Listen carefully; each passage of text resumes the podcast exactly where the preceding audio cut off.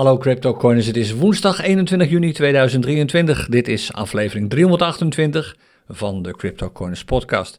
Meteen de laatste podcast aflevering van deze week denk ik, want morgen zit ik zo vol met afspraken dat het me zou verbazen als ik er morgen aan toe zou komen om een aflevering van de podcast op te nemen. Sorry daarvoor, maar er is vandaag alweer meer dan genoeg te vertellen natuurlijk. Voordat we straks de charts er even bij pakken, even wat nieuws en voor dat nieuws even een paar shoutouts. We beginnen met Renaat Spagaat 1611 via YouTube. Die zei, die zei, na drie jaar crypto ben ik het vertrouwen toch wat kwijt aan het raken. Renaat, um, de enige reactie die ik daarop heb is eigenlijk, het gaat waarschijnlijk niet alleen om het vertrouwen in crypto, want er is in de financiële wereld natuurlijk al best lang, in ieder geval ruim een jaar heel zichtbaar, maar voor die tijd ook al, uh, van alles aan de hand. Wat erop wijst dat daar van alles instabiel is. Daar klopt gewoon helemaal niks meer van op het ogenblik. En natuurlijk werkt dat door in crypto. Maar aan de andere kant, als je in crypto zit, dit is eigenlijk, als je drie jaar bezig bent, dus laten we zeggen sinds 2020, is het eigenlijk de eerste echte bear market waar je nu in zit. Hij duurt lang, absoluut. Heeft natuurlijk alles te maken met wat er in de wereld buiten crypto gebeurt. Maar het is pas de eerste bear market. En als je een beetje meekijkt naar al die charts en je luistert een beetje mee naar de podcast, dan weet je ook dat alle doemdenkers die steeds maar voorspellen dat Bitcoin naar nul gaat, het voortdurend weer fout blijken te hebben. Ook nu veert Bitcoin weer mooi op, eigenlijk dwars tegen de markten in. En er is geen enkele reden waarom dat zou stoppen, want met de waarde van Bitcoin en een groot aantal andere cryptomunten is echt helemaal niks aan de hand. Het gaat puur om de prijs die je hier ziet bewegen. En als je niet onder water staat doordat je te duur bent ingestapt, is er eigenlijk natuurlijk niet zo heel veel aan de hand. Dus ik zou zeggen, houd het vertrouwen nog een beetje vast. En Rudy die post ook via YouTube, Rudy Luiten, de pauze in de rate hikes van de Fed, ik zal het even vertalen in het Nederlands.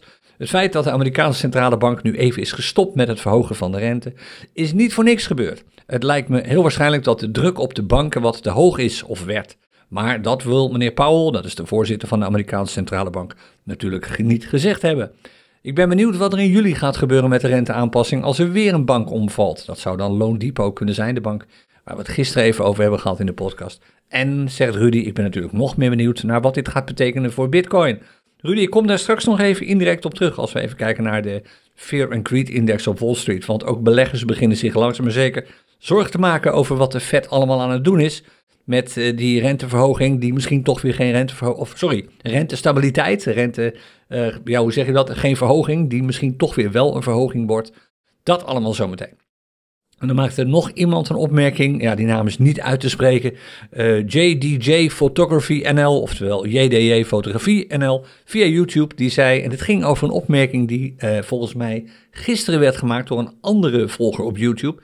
Uh, die zei namelijk van, ja, als ik reacties post, die worden steeds maar weer verwijderd. Vol automatisch door YouTube. Ik weet niet hoe dat kan. En JDJ Photography NL, die zegt dus, nou, het enige waarvan ik weet dat YouTube comments verwijdert is als daar links in staan. En misschien dat je dat hebt geprobeerd. Er zit nog eventjes een beetje buiten CryptoCoiners omvallende opmerking. Dankjewel daarvoor. Als je ook een opmerking hebt of wilt uh, meediscussiëren over datgene wat we hier in de podcast allemaal behandelen, aarzel niet. En postreacties, dat kan op onze eigen CryptoCoiners website natuurlijk, de podcastpagina. Maar het kan bijvoorbeeld ook op YouTube of op Twitter of op Telegram. Overal waar we te vinden zijn. Dan het nieuws. Uh, eerst even nieuws van onszelf. Uh, wat deze week betreft. Vanavond Crypto Corners Café. We gaan uh, sowieso vanavond een aantal snelle technische analyses doen van een aantal altcoins op verzoek. daar hebben we het vorige week even over gehad. Toen was er niet te traden. En op het moment dat ik zei, weet je wat mensen, we gaan wat altcoin analyses doen, kwam er opeens een trade melding. Zijn we toch aan een tweede geslagen. Ik denk, als ik nu eens even kijk naar het marktvolume, dat er vanavond best te traden valt. Maar laten we vanavond maar eens een keer een avond gaan besteden aan technische analyse. En wat ik ga doen, is jullie vragen tijdens uh, het CryptoCoins Café om een aantal altcoins te noemen. De moderators gaan er een paar uitpikken en die gaan we dan even door de podcast-analyse heen jagen. Dezelfde technische analyse die ik hier gebruik als we praten over de koersontwikkeling van bijvoorbeeld Bitcoin of goud en soms wat andere coins. Dus als je het leuk vindt om jouw favoriete altcoin technisch geanalyseerd te zien, vrij snel natuurlijk, het wordt niet zo heel diepgaand we gaan het dus niet hebben over koop- of verkoopaanbevelingen. Ik ga je niet vertellen wat ik zelf vind van dergelijke munten. Dus we gaan het niet hebben over fundamentele waarden. Je krijgt geen koop- of verkoopadviezen van me. Het gaat puur om de technische analyse. Waar gaat het waarschijnlijk heen met de koersontwikkeling van die munt? Als we kijken naar het uh, plaatje op de wat langere termijn, de technische analyses daarvan. Dus dat vanavond allemaal in het CryptoCoins Café om half acht. Je bent van harte welkom. Dan uh, morgenavond is uh, Kay van der Weer met het uh, Crypto Coins Clubhuis. Uh, die gaat met name in op een aantal onderwerpen die gevorderde traders vooral aanspreken, waaronder zijn eigen tradingstrategieën en morgenmiddag is Kay van der ook op Patreon. Als je lid bent van ons Patreon-platform, dan kun je daar live bij zijn. Volgens mij begint dat morgenmiddag om drie uur. Dat is zijn eerste live tradings review sessie. Dus exclusief op Patreon. En als je op Patreon zit, heb je de melding waarschijnlijk ook al langs zien komen. Dat voor wat betreft het uh, nieuws van binnenaf. Uh, we gaan even naar het nieuws van buitenaf toe best wel een paar interessante dingen, maar veel daarvan hebben we eigenlijk al besproken. Die zie je nu pas terugkomen in de, op de nieuwskanalen, maar wij hebben ze al gehad deze week, dus die laten we even lopen. Degene die er voor mij absoluut uitsprong, het is niet de enige trouwens, er was nog een instantie, maar dit vond ik wel een hele coole. De Deutsche Bank, dat is de grootste bank in in Amerika, in Duitsland, die heeft een aanvraag gedaan bij de, Amerika de Duitse waakhond. Waarom zeg ik steeds Amerikaans? De Duitse waakhond, dat is de BaFin, dus dat is de Duitse AFM of de Duitse SEC. Ze hebben een aanvraag gedaan voor een licentie om uh, voor hun klanten uh, wallets te kunnen gaan beheren. Uh, crypto wallets, bijvoorbeeld voor Bitcoin. En dit is natuurlijk een extreem bullish signaal. De toestemming van de BaFin is er nog niet. Ik heb geen idee hoe lang dat duurt in Duitsland. Maar uh, het is op zich heel bullish nieuws dat de grootste bank van Duitsland zegt: wij moeten iets gaan doen. Wij moeten de dienstverlening van onze klanten gaan uitbreiden. Zeker in deze tijd um, vind ik het een bullish signaal door wallets te gaan aanbieden. Dus het zijn custodial wallets, zoals dat heet. Wallets die de bank in beheer heeft. En je weet het, als het niet jouw sleutels zijn, is het ook niet jouw geld natuurlijk. Maar het is een extreem bullish signaal, want dit brengt Bitcoin opeens in de buurt van heel veel mensen. En dan heb ik het nog niet eens over alle plannen die in Amerika zijn om ETF's te maken met Bitcoin, dat soort werk. Dat laten we al even lopen. Er gebeurt genoeg bullish op het ogenblik. En het is deze week, maar ja, de week is pas net begonnen. In ieder geval in, in Amerika, we zijn pas uh, twee dagen bezig. Maandag was daar immers een feestdag. Er is nog relatief weinig oproer ontstaan deze week door de Amerikaanse waakhond, de SEC. Wie weet komt dat allemaal nog. Maar het geeft Bitcoin in ieder geval even de kans. En dat geldt trouwens ook voor veel cryptomunten, zoals je zo meteen zult zien. Om te herstellen van de enorme koersdalingen van de afgelopen paar weken. Dat allemaal zo meteen als we de charts erbij pakken. Nog een klein dingetje, dat gaat natuurlijk over Binance. Uh, afgelopen vrijdag heb ik een uh, livestream verzorgd waarin we zijn ingegaan op het feit dat Binance uit Nederland vertrekt. En wat je op de korte termijn zou moeten doen, of eigenlijk misschien niet hoeft te doen, en een actieplan voor de wat langere termijn. Uh, even voortborduren daarop. Volgende week, dus niet deze week, maar volgende week, komen wij van CryptoCoins met een aantal aankondigingen over wat wij gaan doen om jou te kunnen helpen om te blijven traden buiten Binance. Dus dat allemaal volgende week. Um, we gaan naar de charts. De dagchart, laten we daar maar even mee beginnen. De Bitcoin dagchart. Uh, die is nog steeds bearish. Laat daar absoluut geen misverstand over bestaan. Een chart, wij kijken bij het, uh, bij het beoordelen van charts, met name de trend op zo'n chart. Eigenlijk maar één ding hier in de podcast.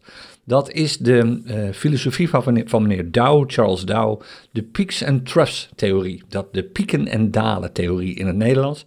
En het werkt eigenlijk heel eenvoudig. Een trend is bullish, oftewel we gaan omhoog als de pieken hoger worden en de dalen hoger worden. Dus de piek, een piek wordt hoger dan de vorige en een dal wordt hoger dan het vorige. Op dit ogenblik, als je naar de dagchart kijkt, en mocht je dit op YouTube volgen, dan zie je die dagchart ook in beeld trouwens. Als je die dagchart bekijkt, dan zie je dat eigenlijk tot aan, laten we zeggen, vrijdag de 16e, vorige week, de verjaardag van Vivi trouwens, tot aan vrijdag de 16e de pieken steeds lager werden en de dalen ook. Alles ging naar beneden. Nou, nu zien we sinds eigenlijk uh, afgelopen zondag, nou eigenlijk sinds afgelopen dinsdag, gisteren, zien we dat de pieken hoger beginnen te worden. We hebben nu een piek te pakken die absoluut, zonder enige twijfel, hoger is dan de vorige piek die we hebben gezien. Die zat ongeveer op dinsdag de 13e of op woensdag de 7e. Een beetje afhankelijk van hoe je naar deze chart kijkt. Als ik dit zo zie, zou ik zeggen woensdag de 7e, want na deze piek is geen dal meer gekomen. Die op dinsdag de 13e, nee, niet echt. Misschien die van maandag de 19e, maar dat is eigenlijk te krap om dat een beetje, een beetje te kort op de chart kijken. Nee, hou maar rustig deze piek aan, die van uh, woensdag de 7e. Daarna is er geen nieuwe piek meer gekomen, geen echt nieuwe piek, behalve die van nu, van vandaag, woensdag de 21e. Die is absoluut hoger dan de vorige. Maar we hebben nog een dal nodig dat hoger is dan het vorige. En dat dal is lastig te vinden. Nogmaals, lastig te vinden. Als je puur technisch naar deze chart zou kijken, echt gewoon proberen het maximale eruit te halen, deze dagchart, zou je kunnen zeggen, we hebben een, piek gehad op zaterdag 17 juni. Als je meekijkt, ik heb er nu even een geel cirkeltje omheen gezet. Dit was namelijk een high die hoger was dan de high van de dag ervoor en hoger dan de high van de dag erna. Daarna hebben we een dal gehad en dat zie je op, volgens mij is dat maandag de 19e, met een low die lager is dan de dag ervoor en ook maar 7 dollar lager, maar toch, en lager was dan de dag erna, die van afgelopen dinsdag. Dus je zou kunnen zeggen, alweer een cirkeltje, dit is een nieuw dal. Dus een nieuwe piek en een nieuw dal. Dit dal, het dal van maandag de 19e, is technisch gezien hoger dan het vorige dal dat we hebben gezien op 15 juni. En dat betekent dat we al een hoger dal hebben. Dan zou je kunnen zeggen, hé, hey, we hebben nu ook een hogere piek. Dat betekent dat de trend op deze dagchart al is omgekeerd naar bullish. Objectief gezien heb je misschien wel gelijk ook. Misschien ben ik hier wel een beetje te subjectief en ik zeg bij mezelf, nou, nee, luister, we hebben een zijwaartse beweging gezien de dagen vanaf uh, zondag. Zondag, maandag, dinsdag was gewoon zijwaarts. De prijs bewoog niet al te veel. Pas daarna hebben we een echte stijging gezien. Als je op zo'n manier naar die chart kijkt en je zoomt een beetje uit, dan zie je gewoon een, aantal pieken op rij, een aantal dalen op rij. Uh, waarbij het laagste dal dat van uh, dinsdag de 15e is geweest. Nu begint de zaak te stijgen. Nu zijn we echt op weg naar een nieuwe piek. En hebben we ook nog een dal nodig. De kans dat dat dal lager wordt dan 24.756 dollar, het dal van 15 juni, is natuurlijk klein. Acht ik zelf ook extreem klein. Ik denk niet dat we zomaar weer een daling gaan zien. En dat gaat dan echt ergens over. Van 29.000 naar, met 15% naar beneden zowat, naar 24.700. Oftewel, het dal dat hierna komt, is waarschijnlijk hoger dan het vorige dal. Het moet wel komen. Zo'n prijsdaling hoort er gewoon bij. Een prijs beweegt zich altijd zigzag met pieken en dalen, een soort zaagtand. Maar als dat dal komt en als het dal hoger blijft dan het vorige dal, is de trend op de dagchart weer omgekeerd naar bullish. Dus de pieken en dalen zijn nog niet echt in orde. We hebben nog een dal nodig. En dat dal moet hoger zijn dan het vorige. Dus we hebben echt nog een prijsdaling nodig voordat we dat dal kunnen gaan zien. Maar voor de rest is alles op deze chart en dit hebben we lang niet gezien, bullish. Laten we beginnen onderaan. De Unbalanced Volume Indicator. Die hebben we iets aangepast. Als je deze week nog geen podcastaflevering hebt gezien, dan zie je dat er nu twee lijnen staan in plaats van één. De rode lijn die je ziet is een voortschrijdend gemiddelde van de gele. Van de laatste vijf gele uh, prijzen, of vijf waarden eigenlijk. En de gele lijn is de oorspronkelijke blauwe lijn, de Unbalanced Volume Indicator. En hij is bullish, want de gele lijn staat duidelijk boven de rode lijn al een aantal dagen. Dus dit is een absoluut bullish signaal. Ziet er echt goed uit. Dan kijken we naar de Keltner Channels. Dat is, zijn die blauwe lijnen die je hier ziet lopen, deze band. En gisteren, voor de eerste keer, is de prijs gesloten. Voor de eerste keer sinds een lange tijd. De laatste keer dat dat gebeurde is uh, 28 mei, inmiddels alweer bijna een maand geleden. En de keer dat het daarvoor gebeurde was in een bullish trend en dat was in april. Gisteren is voor de eerste keer sinds een wat langere tijd de prijs weer gesloten boven de bovenste band van de Kelton Channels. Dat wijst op een toenemend bullish momentum. Momentum is eigenlijk hoe steil de prijs stijgt, als ik het zo zou moeten uitdrukken. We zeggen ook wel hoe hard er op het gaspedaal wordt gedrukt. En er is een eh, criterium, dat komt van meneer Leen af. Die heeft de, Stochastic Oscillator bedacht, trouwens een andere indicator die ook met momentum werkt. Het criterium is dat um, de, het momentum uitgaat voor de prijs. Dus eerst verandert het momentum en daarna verandert de prijs pas. Nou, momentum gaat voor de prijs, prijs gaat voor de trend uit. Oftewel, dit is een heel bullish signaal. Duidelijk blijkt dat er sprake is van een stijgend bullish momentum. En als je afvraagt van hoe kan het dan dat dit zo werkt, heel veel handelaren handelen op deze signalen, handelen op deze wat ze ook wel technicals noemen. Signalen zoals bijvoorbeeld de Keltner Channels. En omdat heel veel handelaren erop handelen, kun je er dus op rekenen dat dergelijke signalen vasthouden. Die, die hebben een waarde, die hebben een betekenis. En dat zie je dus hier gebeuren. De OBV positief, extreem positief zelfs. Lange tijd niet zo bullish geweest. Als we terugkijken, nou dan moeten we echt terug naar, wat was het, eh, begin mei, alweer uh, ruim een maand geleden. Dat hij, uh, en toen is hij ook niet eens zo lang op rij bullish geweest. Zo bullish als nu, dat hij echt een aantal dagen lang, al sinds de 15, dat is nu zes dagen lang, zes dagen op rij bullish is. Boah, nou dan moet ik echt heel lang terug. Ik zou niet eens weten wanneer dat voor de laatste keer is geweest. Dan zitten we hier in eh, maart. Uh, in maart gebeurde dat ook zes dagen op rij. Kijk, je ziet die gele lijn.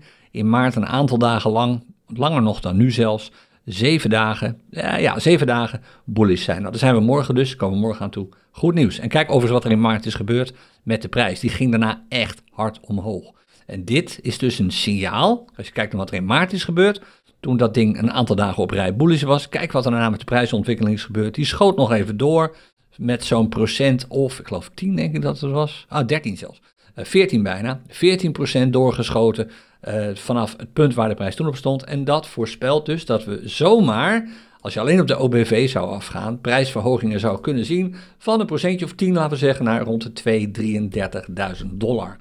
Er is iets anders wat daar in de weg zit, daar kom ik zo meteen even op, maar dit is bullish. Mooi om eindelijk weer eens een keertje een echt bullish signaal te zien. Ook de Parabolic Stop and Reverse Indicator die hieronder zit, dat zijn die blauwe plusjes, is bullish en het is een geldig signaal, want deze indicator, die is echt, deze bijvoorbeeld die je hier ziet staan, dezelfde Parabolic Stop and Reverse Indicator, hier vanaf uh, vrijdag 9 juni voor de luisteraars via Spotify uh, tot, uh, laten we zeggen, afgelopen vrijdag. Dan heeft het niet al te veel betekenis, want er is wel een wat dalende prijs, maar ook een vrij zijwaarts bewegende toestand hier. Maar hier, vanaf afgelopen zondag, zie je een prijsontwikkeling die zelfs parabolisch is. En dan is deze indicator, die heet niet voor niks de Parabolic Stop and Reverse Indicator, die is heel erg geldig. Die is dus nu ook bullish. Dus we hebben een bullish Parabolic Stop and Reverse, een bullish Unbalanced Volume, een bullish Keltner Channels, alleen nog geen bullish Peaks and Troughs. Het ziet er dus gewoon goed uit, we zijn er bijna. Komt ook nog één andere indicator bij die ik er regelmatig bij pak, dat is die MA50 er komen wat lijntjes nu op het scherm te staan. Hier is er weer een, die oranje lijn. Gisteren heb ik al gezegd, eigenlijk wil je drie dagen op rij, of meer natuurlijk, maar in ieder geval minimaal drie dagen op rij, een prijs zien, een sluitprijs, die boven die MA50 staat. Eén zwaluw maakt nog geen zomer, maar als het drie dagen op rij gebeurt, dat is een bullish signaal. Kijk terug naar de charts en je ziet telkens als de prijs zich drie dagen op rij boven die MA50 bevindt, dat je prijsstijgingen mee gaat maken. Dat we dus nu ook nog niet aan het einde zijn van wat er kan gaat gebeuren. Want kijk maar, dit is op 13 eh, maart de eerste dag, de tweede dag op 14 maart, de derde dag op 15 maart, bijna onvermijdelijke rode candle. En daarna gaat de prijs echt hard omhoog met die 15% die ik net al noemde. Of dit was zelfs nog meer, 22%. Dus drie candles op rij boven de MA50.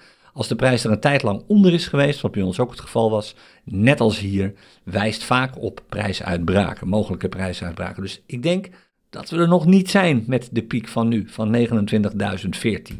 En er komt nog iets bij als we kijken naar een signaal dat is afgegeven, een zogenaamde falling wedge. Uh, die wedge, die wicht die je hier ziet, dat zijn eigenlijk twee trendlijnen die steeds dichter bij elkaar komen.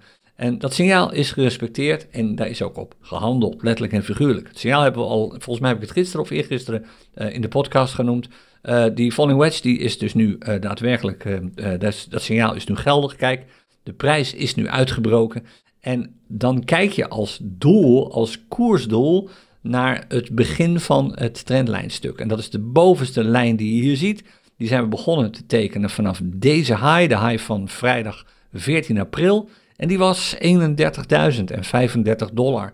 Dat is dus het koersdoel. En als je even kijkt naar het orderboek van willekeurig welk platform van Bitcoin versus de dollar, zul je ook zien dat er heel veel verkooporders klaarstaan. Juist op dat niveau, juist op het niveau van uh, eh, 31.000 dollar. Ik zal trouwens even die lijnen weer weghalen, want die falling wedge hebben we nu eigenlijk verder niet meer nodig, denk ik. De uitbraak is er al. Ik zet die lijnen even uit, er even geen last meer van hebben. En uh, het is, wat ik gisteren ook al zei, het is een signaal dat niet altijd uitkomt, maar vaak wel. En als het uitkomt, kan het hard gaan. Nou, daar kwam opeens de, de uitbraak. Dus we zijn nu op weg naar een mooie prijsontwikkeling. Waarschijnlijk inderdaad richting de 31.000 dollar. Uh, alles staat de goede kant op. En als je gisteren hebt gereageerd op dat signaal en je hebt een mooie trade kunnen doen, gefeliciteerd daarmee.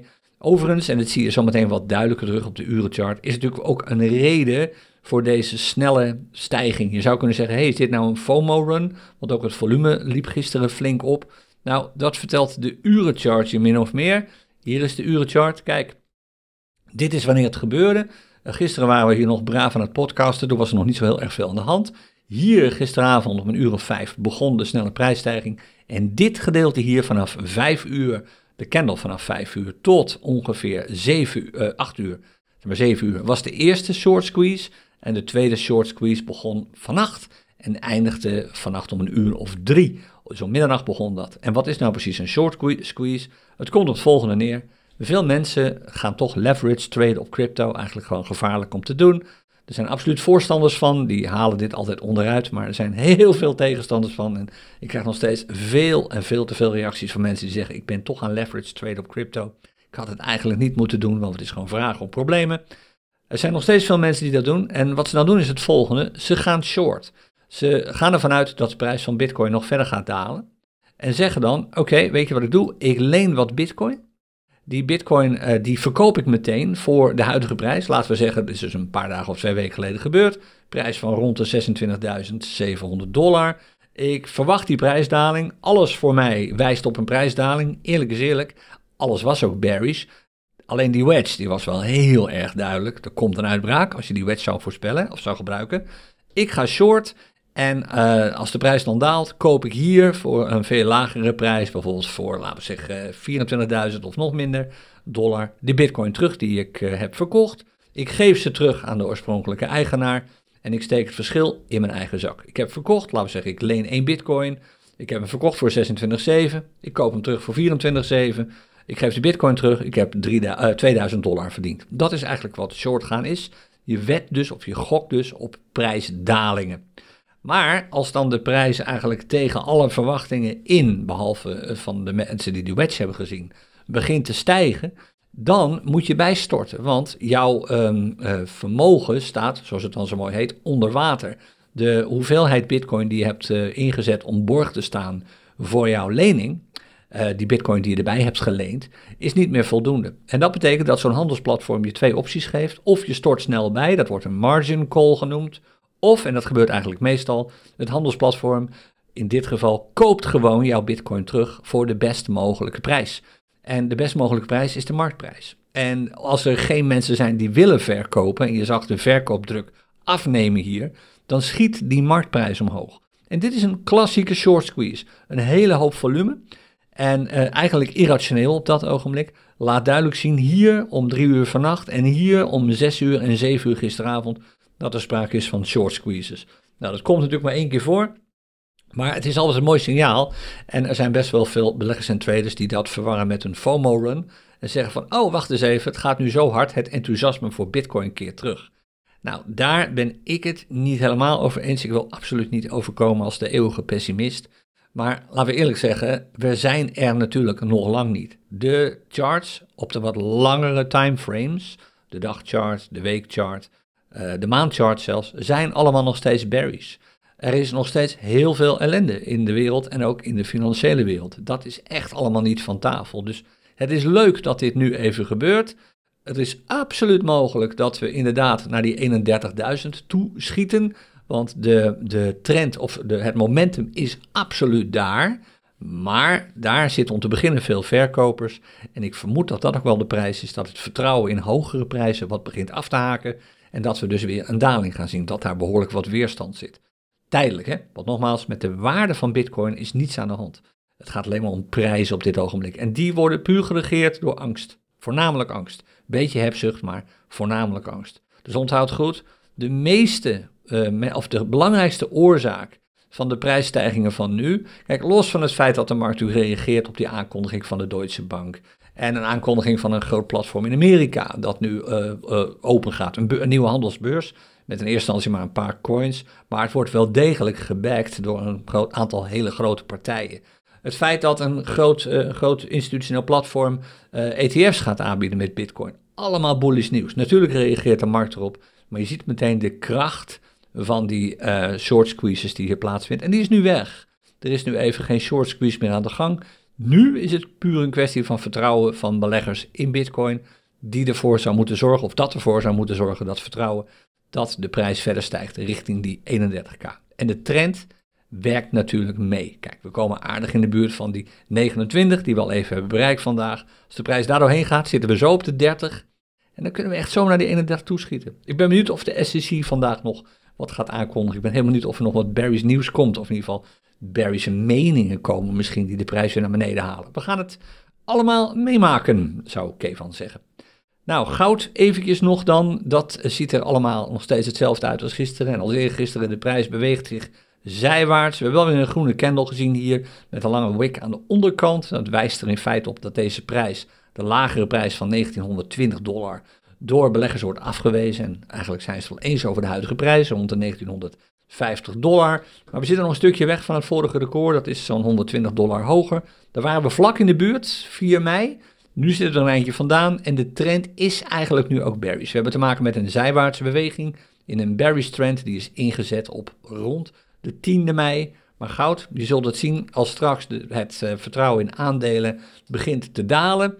Zul je zien dat dat absoluut positieve invloed heeft op de goudprijs. Goudprijs, laat ik het goed zeggen. Dan de Fear and Greed Index, de angst- en hebzucht index op Wall Street. Hij is wat gedaald. Gisteren hadden we hier nog 82 eh, staan, nu staat hij op 79. Eh, Niet zo'n hele grote daling, maar er is absoluut onrust in de markt. Uh, op twee punten op dit ogenblik, eigenlijk op drie. Het eerste punt is um, eigenlijk alles wat ik gisteren en eergisteren al heb gezegd. Uh, uh, die skinny bull market die er is. En mensen zien dat er maar heel weinig aandelen zijn die het echt goed doen. Het aantal niet goed presterende aandelen neemt toe. Veel aandelen zitten echt in een bubbel op het ogenblik. Dan hebben we natuurlijk die mogelijke volgende bank, niet eens de derde volgens mij, dat de vijftal. De volgende bank die zou kunnen gaan omvallen, waarschijnlijk gaat omvallen, dat is Loan Depot. Hebben we het gisteren over gehad met een met een, met een verlies van, van 600 miljoen dollar. Dat is geen goed nieuws. Dus dat maakt het allemaal niet zo heel erg leuk voor beleggers nu. Maar er zijn nog een paar andere dingen bijgekomen. Om te beginnen is er, en ik uh, haak even in op de opmerking die Rudy maakte op uh, YouTube uh, gisteren. Er is onrust, duidelijk onrust nu en veel discussie over wat de Fed nou eigenlijk vorige week heeft gedaan. Misschien heb je het ook meegekregen als je keek naar de prijs van de aandelen vorige week. Die ging eerst wat omhoog, toen wat naar beneden. De Fed heeft vorige week aangekondigd, de Amerikaanse centrale bank, we hebben nou zoveel renteverhogingen gehad. Het is wel even goed, want de inflatie is eh, aan het dalen. In ieder geval de inflatie, als je sec naar de cijfers kijkt, maar de, de ervaren inflatie, die door mensen wordt ervaren als ze boodschappen doen, die is absoluut niet gedaald, ook in Amerika niet. Maar de Fed zegt, de inflatie is aan het dalen, uh, we kunnen ons het wel veroorloven om nu even te pauzeren. Dus even komt er geen renteverhoging, maar, zei de Fed er meteen achteraan, dit is waarschijnlijk de enige keer dat we de rente niet verhogen. Volgende keer, in juli, gaan we waarschijnlijk gewoon weer door. En de rest van het jaar ook. Dus je geeft dan, ja, wat geef je dan eigenlijk voor signaal af? Je zegt de rente, het wordt nu even niet duurder dat geld, maar binnenkort weer wel. Ja, dat is een heel raar signaal. En nu blijkt, er is wat meer duidelijkheid gekomen over uh, de vergadering die tot die beslissing heeft geleid, dat binnen de Fed eigenlijk totaal geen overeenstemming was. Uh, ik geloof dat maar uiteindelijk twee mensen volmondig ja hebben gestemd uh, tegen, een, ge, tegen geen verhoging en verlaging van de rente. En de rest was het gewoon niet eens. Sommige mensen zeiden we moeten de rente naar beneden halen, anderen moeten omhoog doen. Anderen zeiden we hebben gewoon geen idee wat er moet gebeuren. En het is dus heel duidelijk, en dit heb ik ook al een keer in de podcast gezegd, de Fed heeft gewoon geen idee hoe, hoe ze dit probleem moeten gaan aanpakken. En beleggers denken nu van, ja, is dit nou eigenlijk goed voor de Amerikaanse economie als de Fed nu al zegt dat ze de rente de rest van het jaar weer gaan verhogen. Wat gaat dit doen met uh, de rente die banken moeten gaan betalen? Wat gaat dit dus doen met uh, de gezondheid van ons financiële systeem als er nog meer banken het zwaar krijgen? Dat begin je nu te zien. En dat is pas één. Het tweede is dat een hogere rente natuurlijk heel vaak uh, een economie onder druk zet en kan leiden tot een recessie. Nou, in Amerika wordt dat ook over het algemeen nog een beetje onder het tafelkleed geschoven, maar de werkloosheidscijfers van een belangrijke staat, namelijk Californië, die zijn inmiddels naar boven gekomen. Volgens mij worden ze officieel later deze week aangekondigd, maar die werkloosheidscijfers zijn dramatisch gestegen. En dat is de beste, dus aanhalingstekens beste, voorbode van een recessie die je kunt hebben.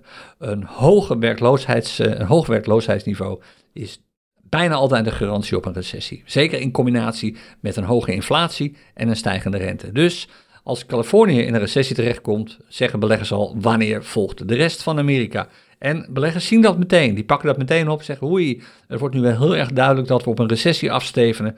Wat moet ik doen? Dus ze worden wat apathisch, ze uh, behandelen op dit ogenblik niet meer zo snel, ze kijken even een beetje de kat uit de boom. En naar mijn mening kan dit maar twee dingen betekenen. Aandelen in een bubbel, recessie, onduidelijkheid bij de Fed betekent dat de interesse in aandelen gaat dalen. Dat betekent dat de interesse in goud gaat toenemen. In eerste instantie legt het wat druk op de prijzen van bepaalde cryptomunten, zoals ook Bitcoin, maar die herstellen daarna snel weer. omdat handelaren dat als een veilige haven gaan zien. Vandaar ook mijn verwachting dat we weliswaar snel zouden kunnen doorstijgen naar de 31.000 voor Bitcoin, maar dat het misschien toch niet te lang duurt en we daarna weer wat dalingen gaan zien. We willen echt eerst positieve trends zien op die maand- en die weekchart. En dat duurt gewoon nog even. Dat is niet in een dag gebeurd. Nou, tot zover Fear and Greed. Dan de heatmap. Die is zomaar donkergroen geworden. Dit is natuurlijk goed nieuws. Uh, dit betekent dat de prijs van uh, bijna alle coins op dit ogenblik is gestegen. Uh, de absolute aanvoerder is Bitcoin volgens mij. Die, volgens mij is dat de meest gestegen munt. als je het ten opzichte van de dollar ziet, 7,7 procent zowat. Maar eigenlijk bijna alle munten staan er goed voor. De roze munten op de heatmap op dit ogenblik zijn eigenlijk allemaal stablecoins. USDC, DAI en de, de, USDT, de BUSD zijn allemaal stablecoins. Oftewel, het, um, het gaat even lekker met de prijsontwikkeling van coins. Als je het in dollar uitdrukt. Het verhaal ziet er een beetje anders uit als je kijkt naar de prijsontwikkeling in Bitcoin natuurlijk. Want als Bitcoin de munt is die het snelst is gestegen, hoe zit het dan met de prijsontwikkeling van die andere munten? En je ziet het al, rood. En dit betekent dus dat als je ze met Bitcoin zou moeten kopen, de prijs lager is geworden. Logisch, vergeet USDT en USDC, dat zijn stablecoins, die tellen we niet mee. Maar kijk hier bijvoorbeeld, de prijs van Ripple is, als je het met Bitcoin moet kopen, met meer dan 5% gedaald. De prijs van BNB met meer dan 4%. En zelfs Ether met bijna 2,5%. Er zijn maar een paar stijgers. Dus de heatmap is groen, prima. Maar de Bitcoin heatmap is absoluut niet groen. En dat ga je dus ook tot uitdrukking uh, zien komen. Oh, ik wil even naar de dollar toe hier. Tot uh, uitdrukking zien komen in de barometer van de CryptoCoin Scanner. Uh, wat die barometer betreft, eerst even handelsvolume. Je ziet het, dit hebben we een tijdje niet gezien. De scanner staat nu een half uurtje aan, denk ik. het regent melding op dit ogenblik. Heeft ook wat te maken met het handelsvolume op de meeste charts. Dat is wat toegenomen. Gisteren hadden we er volgens mij nog een stuk of 12 of zo. Vandaag hebben we er 20. Er zijn 20 handelsparen, bitcoin handelsparen, op Binance met een handelsvolume van 50 bitcoin of meer. Het is nog steeds natuurlijk helemaal niks vergeleken met de 200 handelsparen die we een jaar geleden om deze tijd hadden. Maar er is meer volume. Dat betekent dus dat er ook, dat betekent dus ook dat er meer kan worden gehandeld. En dat zie je dus ook als je hier kijkt naar de, naar de meldingen. Wat je waarschijnlijk ook opvalt als je even terugscrollen door deze meldingen die hier verschijnen. Het zijn meldingen op verschillende intervallen trouwens. 1 minuut en 3 minuten zit er ook bij. Je ziet dat bijna alle marktparen berries zijn. Er zit hierna wel een verdwaalde bullish markt tussen. Maar verreweg de meeste marktparen hebben een markttrend die berries is. De chart zelf zou bullish kunnen zijn, maar in een aantal gevallen, of bijna alle gevallen, zijn de marktparen zelf nog steeds berries. Dat komt overigens ook tot uitdrukking als je naar de trend kijkt. Laten we even beginnen met de trend, andersom dan we normaal doen. De trend van de Bitcoin-paren, hoe ziet die eruit op het ogenblik? Gisteren was die uh, vijf, nee, uh, wat was hij gisteren? 40% berries. En nu is hij 48% berries. Kijk, dat is uh, meer geworden. Oftewel, dat is ook geen wonder, want als de prijzen van al die coins eigenlijk dalen ten opzichte van Bitcoin, dus de prijzen uitgedrukt in Bitcoin dalen, dan zul je automatisch ook gaan zien dat trends die prijzen natuurlijk gaan volgen. En dat zie je dus nu ook gebeuren. Dus de Bitcoin trends zijn meer berries geworden op dit ogenblik, gemiddeld gezien. En hoe zit het dan met de trend voor de uh, dollarparen? Oftewel de uh, munten die je kunt kopen en verkopen, kopen met en verkopen voor dollars. Die trend die was gisteren nog uh, 12 nee, 15,7% berries. En de dag ervoor 12 geloof ik. En nu is hij maar 1,7% bearish. Dit is een rechtstreeks gevolg van een aantal stijgingen die we nu al een paar dagen op rij zien. Dus als dollar trader heb je het op dit ogenblik best wel heel goed. Maar let wel, als je nu, met, als je nu je bitcoin zou gaan verkopen, om er vervolgens met dollars, de dollars die je daarvoor terugkrijgt, te gaan traden, ja, dan heb je het minder prettig, want de prijs van bitcoin stijgt natuurlijk. En wat je natuurlijk niet wilt, is dat je 1% winst maakt op je dollar trades en volgens voor 2% hogere prijs je bitcoin moet terugkopen. Dan heb je onderaan de streep natuurlijk een procent verlies gemaakt. Dat is het laatste wat je wilt. Dus als je nu op dit ogenblik in de huidige trend op de urenchart, want daar kijk je dan natuurlijk even naar, bitcoin gaat verkopen, dan kun je ervan uitgaan dat je het voor een hogere prijs moet terugkopen. De kans dat het niet zo is, is gewoon kleiner dan de kans dat de prijs duurder wordt. Kijk, of hoger wordt. Kijk, dat is waar je nu naar kijkt. Als je deze chart erbij pakt, de urenchart van bitcoin, dan zie je dat we op die urenchart in een bullish trend zitten. De pieken worden steeds hoger, de dalen worden steeds hoger. Plus, we hebben een cross gehad, een doorkruising van de MA20 en de MA50, bullish signaal. De prijs zit ruim boven de MA20, bullish signaal. Weinig wijst erop op dit ogenblik dat deze prijs significant gaat dalen. Het kan, maar er zijn weinig signalen dat dat gebeurt. En dat betekent dat de kans dat de bitcoin vanavond duurder is dan dat hij nu is, groter is dan dat hij een stuk goedkoper is dan dat hij nu is. Als jij dan bitcoin hebt verkocht om met die dollars te gaan traden, omdat je dan veel makkelijker winst kunt maken, en je winst is kleiner dan het prijsverschil van de bitcoin, dan moet je dus avonds, als je die bitcoin terugkoopt, op verlies rekenen. Dat is dus niet wat je wilt. Dus het is een soort spagaat waar je in zit. Net als Renaat uit YouTube. Het is een spagaat. Moet je nou bitcoin gaan verkopen omdat je dan lekkerder kunt traden met de dollars? Of moet je je bitcoin dan maar vasthouden en voor lief nemen dat je nauwelijks kunt traden met bitcoin op het ogenblik? Omdat, en dat komt ook eens een keer bij, de barometer, als je de scanner erbij pakt, de gemiddelde prijsontwikkeling van uh, bitcoin-paren uh, niet zo heel positief is. Sinds gisteren is alles, dat zag je net al aan die heatmap, 1,7% goedkoper geworden. De afgelopen vier uur is alles 0,3% goedkoper geworden. En het afgelopen uur is het 0,2% goedkoper geworden. Dit betekent, als je de cryptocurrency-strategie gebruikt, dat je lastig moet traden. Veel glijbanen, veel bijkopen. Gebruik je de 2.0-strategie, wil je ook oppassen, want veel trends zijn nog steeds berries. Het is dus lastig traden met Bitcoin op het ogenblik. Maar ja, als voordeel heb je natuurlijk dat de prijs van Bitcoin nu even lekker stijgt. Misschien dat je zou kunnen overwegen om een dagje dan maar niet te handelen, bijvoorbeeld. Oké, dat was hem volgens mij. Ik kijk even of ik wat vergeten ben. Nee, volgens mij heb ik alles wel verteld. Zoals gezegd, vanavond het CryptoCoins Café om half acht. We gaan uh, munten technisch analyseren op de manier die we ook in de podcast gebruiken. Je bent van harte welkom om mee te doen. En uh, morgen geen reguliere aflevering van de CryptoCoins podcast. Uh, maar um, als vervanging daarvan is er sowieso morgenavond natuurlijk een CryptoCoins Clubhuis. Niet echt een vervanging, maar er is morgen genoeg te doen. En we hebben ook um, morgenmiddag, als je op Patreon zit, die unieke uh, trading reviews uh, sessie die we gaan doen met, of trade, trade reviews sessie die live gebeurt met uh, Kevan. Oké, tot zover. Veel succes. Heb je vragen? Schrijf ze op en stel ze vanavond of reageer op deze podcastaflevering. Ik spreek je sowieso volgende week weer, waarschijnlijk aanstaande maandag, met de volgende aflevering van de Crypto Coins podcast. Tot dan, dag.